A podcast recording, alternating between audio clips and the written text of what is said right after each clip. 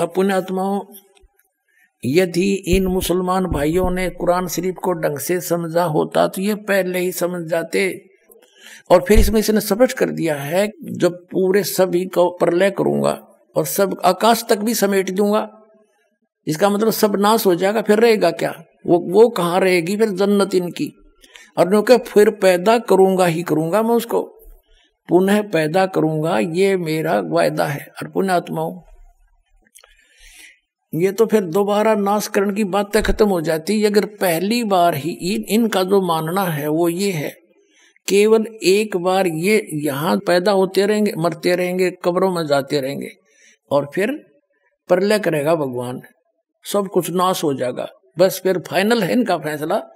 अच्छे काम करनी है जन्नत में और बुरे करनी है नरक में, यानी दो जग में फोर एवर अरे यूँ कहा मैं फिर पैदा करूँगा पुनः जैसे मैंने पहले पैदा किया था। तो दोबारा पैदा करने का दोबारा क्यामत लाने का तो जक्र खत्म हो जाता है।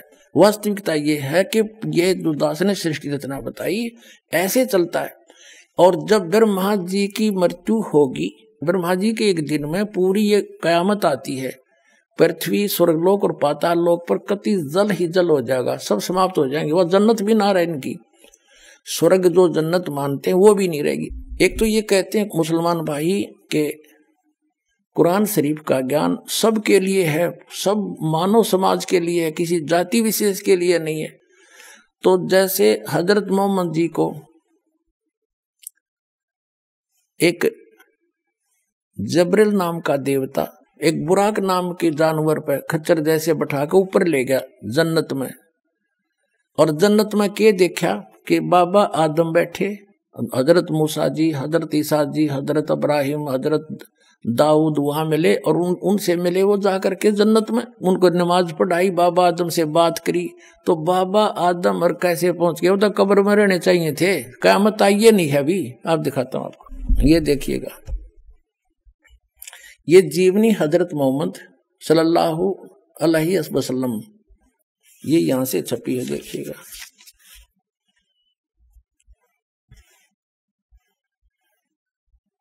मोहम्मद इनायतुल्ला सुबहानी अनुवादक नसीब गाजी फलाई, मकरजबी मकदबा इस्लामी पब्लिशर, नई दिल्ली से। यहाँ देखिएगा।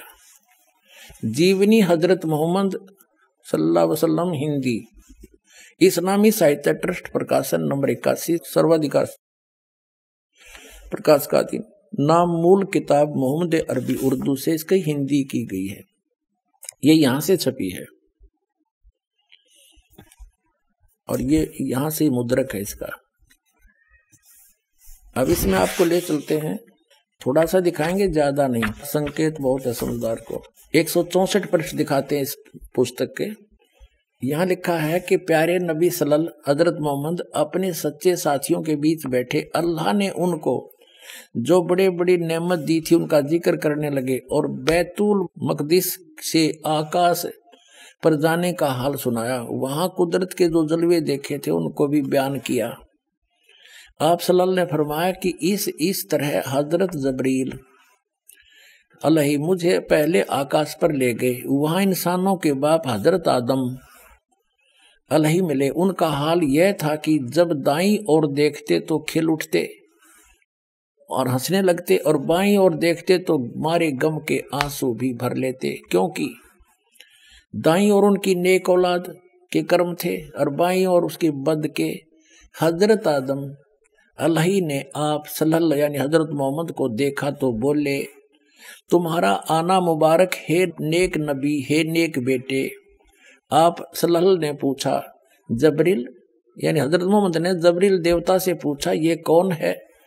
तो उन्होंने जवाब दिया, जबरील ने बताया कि ये आदम अलही है, हज़रत आदम है। इस सारे इंसानों का बाप फिर जबरील अलही आपको दूसरे आकाश पर ले गए। अब देखो, एक तो इस ये सिद्ध होगी कि जिस जन्नत में ये कुरान शरीफ के आधार से ये तो नमाज़ आदि पढ़कर जाना चाहते हैं उस जन्नत में, वहाँ गए हुए प्राणी कितने सुखी। बाबा आदम को ये सुप्रीम मानते अपना, और वो जन्नत में बैठा है। एक बार तो रो रहा है, एक बार हंस रहा है, क्योंकि अब देखो इनकी यह थोड़ी भी गलत सिद्ध होगी कि जब कामत आओगी, जब बस सारे पैदा किए जाएँगे, इतने इसका वहाँ रहेंगे। अब ये अब आदम की सारी संतान ऊपर जा रही और ये हज़रत ईसा, हज़रत मूसा, हज़रत अब्राहिम, दाऊद और ये सारे ऊपर बैठे। अब दिखाते आगे। तो कहने का भाव ये है कि तू वो उस जन्नत ने के चाटे, वहाँ भी दुखी हो आदम। कभी रो रहा है, कभी हंस रहा है। क्या इसी को जन्नत कहते हैं? यह साधना गलत है। जहाँ ये जाते हैं वो, ये काल का लोक है, ये पितर लोक है। और वहाँ एक तरफ़ पितर लोक है, एक तरफ़ स्वर्ग है, एक तरफ़ नरक है, वो बहुत बड़ा क्षेत्र है। तो ये पितर लोक में बैठे हैं सारे। तो वो वो खा के वो जन्नत जब वहाँ भी दुखी, सबका, इनका हेड ऑफ़ द डिपार्टमेंट हज़रत आदम, वहाँ बैठा, कभी रो रहा, कभी हंस रहा, इसी को जन्नत कहते हैं। कहते हैं, वहाँ दुख नहीं। इस तो बड़ा दुख और क्या होगा सुख का सांस नहीं वहाँ पर। अब ये जन्नत है, इसको इसको जन्नत कहते देखो। प्यारे नबी सल्लल अपने सच्चे साथियों के बीच बैठे थे, ये सारा बता दिया। उन्होंने फरमाया कि मुझे पहले आकाश पर ले गया, वहाँ इंसानों के बाप हज़रत आदम अलही मिले, उनका ये हाल था कि जब दाई और देखते तो खिल उठते, स्वर्ग की तरफ़ देखे तो अच्छी संतान को देखकर हंसने लग जाते, और बाई और देखते तो मारे गम के आँसू भर लेते, क्योंकि दाई और उनकी नेक औलाद के कर्म थे, बाई और बद के, निकम्मी के। हज़रत आदम अलही ने आप सल्लल्लाहु यानी हज़रत मोहम्मद को देखा और बोले, तुम्हारा आना मुबारक हो, नेक नबी, नेक बेटे। अब जब आप सल्लल्लाहु ने पूछा, जबरील ये कौन है? तो जबरील ने जवाब दिया, उन्होंने जवाब दिया कि ये आदम अलही है, सारे इंसानों का बाप अलही आप सलल को दूसरे आकाश पर ले गए। फिर तीसरे पर फिर आगे बढ़ते गए। आप सलल जिस नबी के पास से गुजरते, ये मनमोहक शब्द कानों में गूंजते, तुम्हारा आना मुबारक है, नेक नबी है, नेक भाई। इस तरह आप सलल सातवें आसमान पर पहुँच गए। वहाँ हज़रत अब्राहिम अलही मिले और देखते ही बोले, तुम्हारा आना मुबारक हो, है नेक नबी, है नेक बेटे। आप सलल आगे बढ़े और आगे बढ़े और बढ़ते गए। रास्ते में सौंदर्य के रूप भी देखे, प्रकोप के दृश्य भी। हज़ारों फरिश्ते भी नज़र आए। ये हज़ारों देवता भी हैं, उनके भी, मुसलमाना के भी देवता, फरिश्ते माने देव देव। और सजदे में पड़े हुए रब का गुणगान कर रहे थे। बढ़ते बढ़ते आप अल्लाह के सिंहासन के करीब पहुँच गए, पर्दे के पीछे।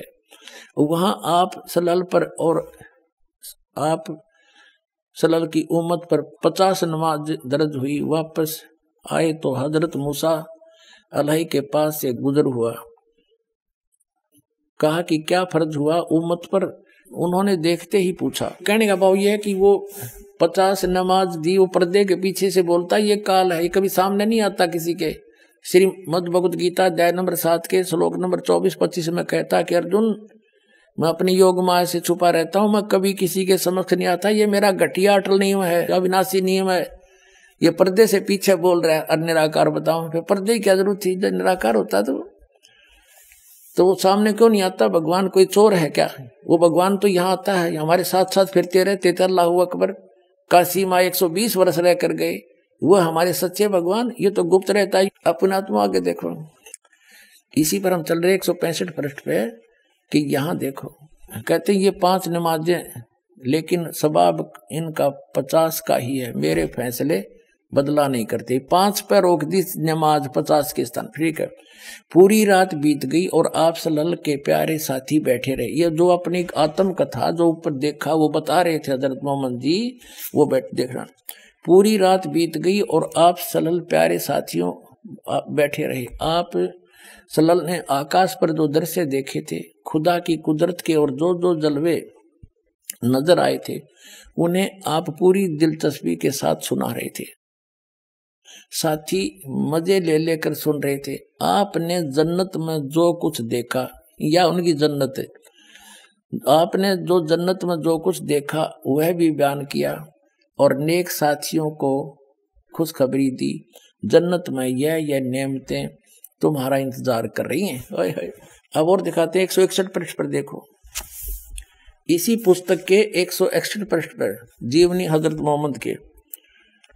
ये क्या कहते हैं कि प्यारे नबी सलल वो बता रहे हैं हज़रत मोहम्मद जी, आज रात बुराक नामक एक जानवर आया। उस पर बैठकर मैंने बैतुल मकदस की सैर की। वहाँ पहुँचा तो नबियों की जमात आई। उनमें अब्राहिम सलाम थे मूसा और ईसा अलही भी थे, मैंने उन सबको नमाज़ पढ़ाई। अब सुन ले डॉक्टर जाकिर भाई, मुसलमानों ने अपना विधान अपने आप बना रखे कुरान शरीफ को ना समझ कर अब ये कहते हैं, जब सारे कब्रों में दबा दो, दबाते रहो। और तो यह आवेगी चार अरब बत्तीस करोड़ वर्ष जब बीत जाएँगे, जब यह कयामत आवेगी। इतने तो वो उन कब्रों में फंसे रहेंगे, सड़ेंगे पड़े पड़े एज पर योर रूल। बाकी ये गलत है तुम्हारा मानना। अगर ये नियम फाइनल होता, हज़रत मोहम्मद जी को, ये ऊपर ले गए हुए सारे नबियों की जमात की जमात, वहाँ ऊपर देखा, जन्नत में उनको नमाज़ पढ़ाई बाबा आदम मिले, बाबा आदम की सारी संतान वहाँ नरक में पड़ी, कुछ जन्नत में। ये सिद्धांत भी इनका गलत सिद्ध हुआ कि जो बाद में ही सब जीवित किए जाएँगे, ये गलत सिद्धांत है, भ्रमित है।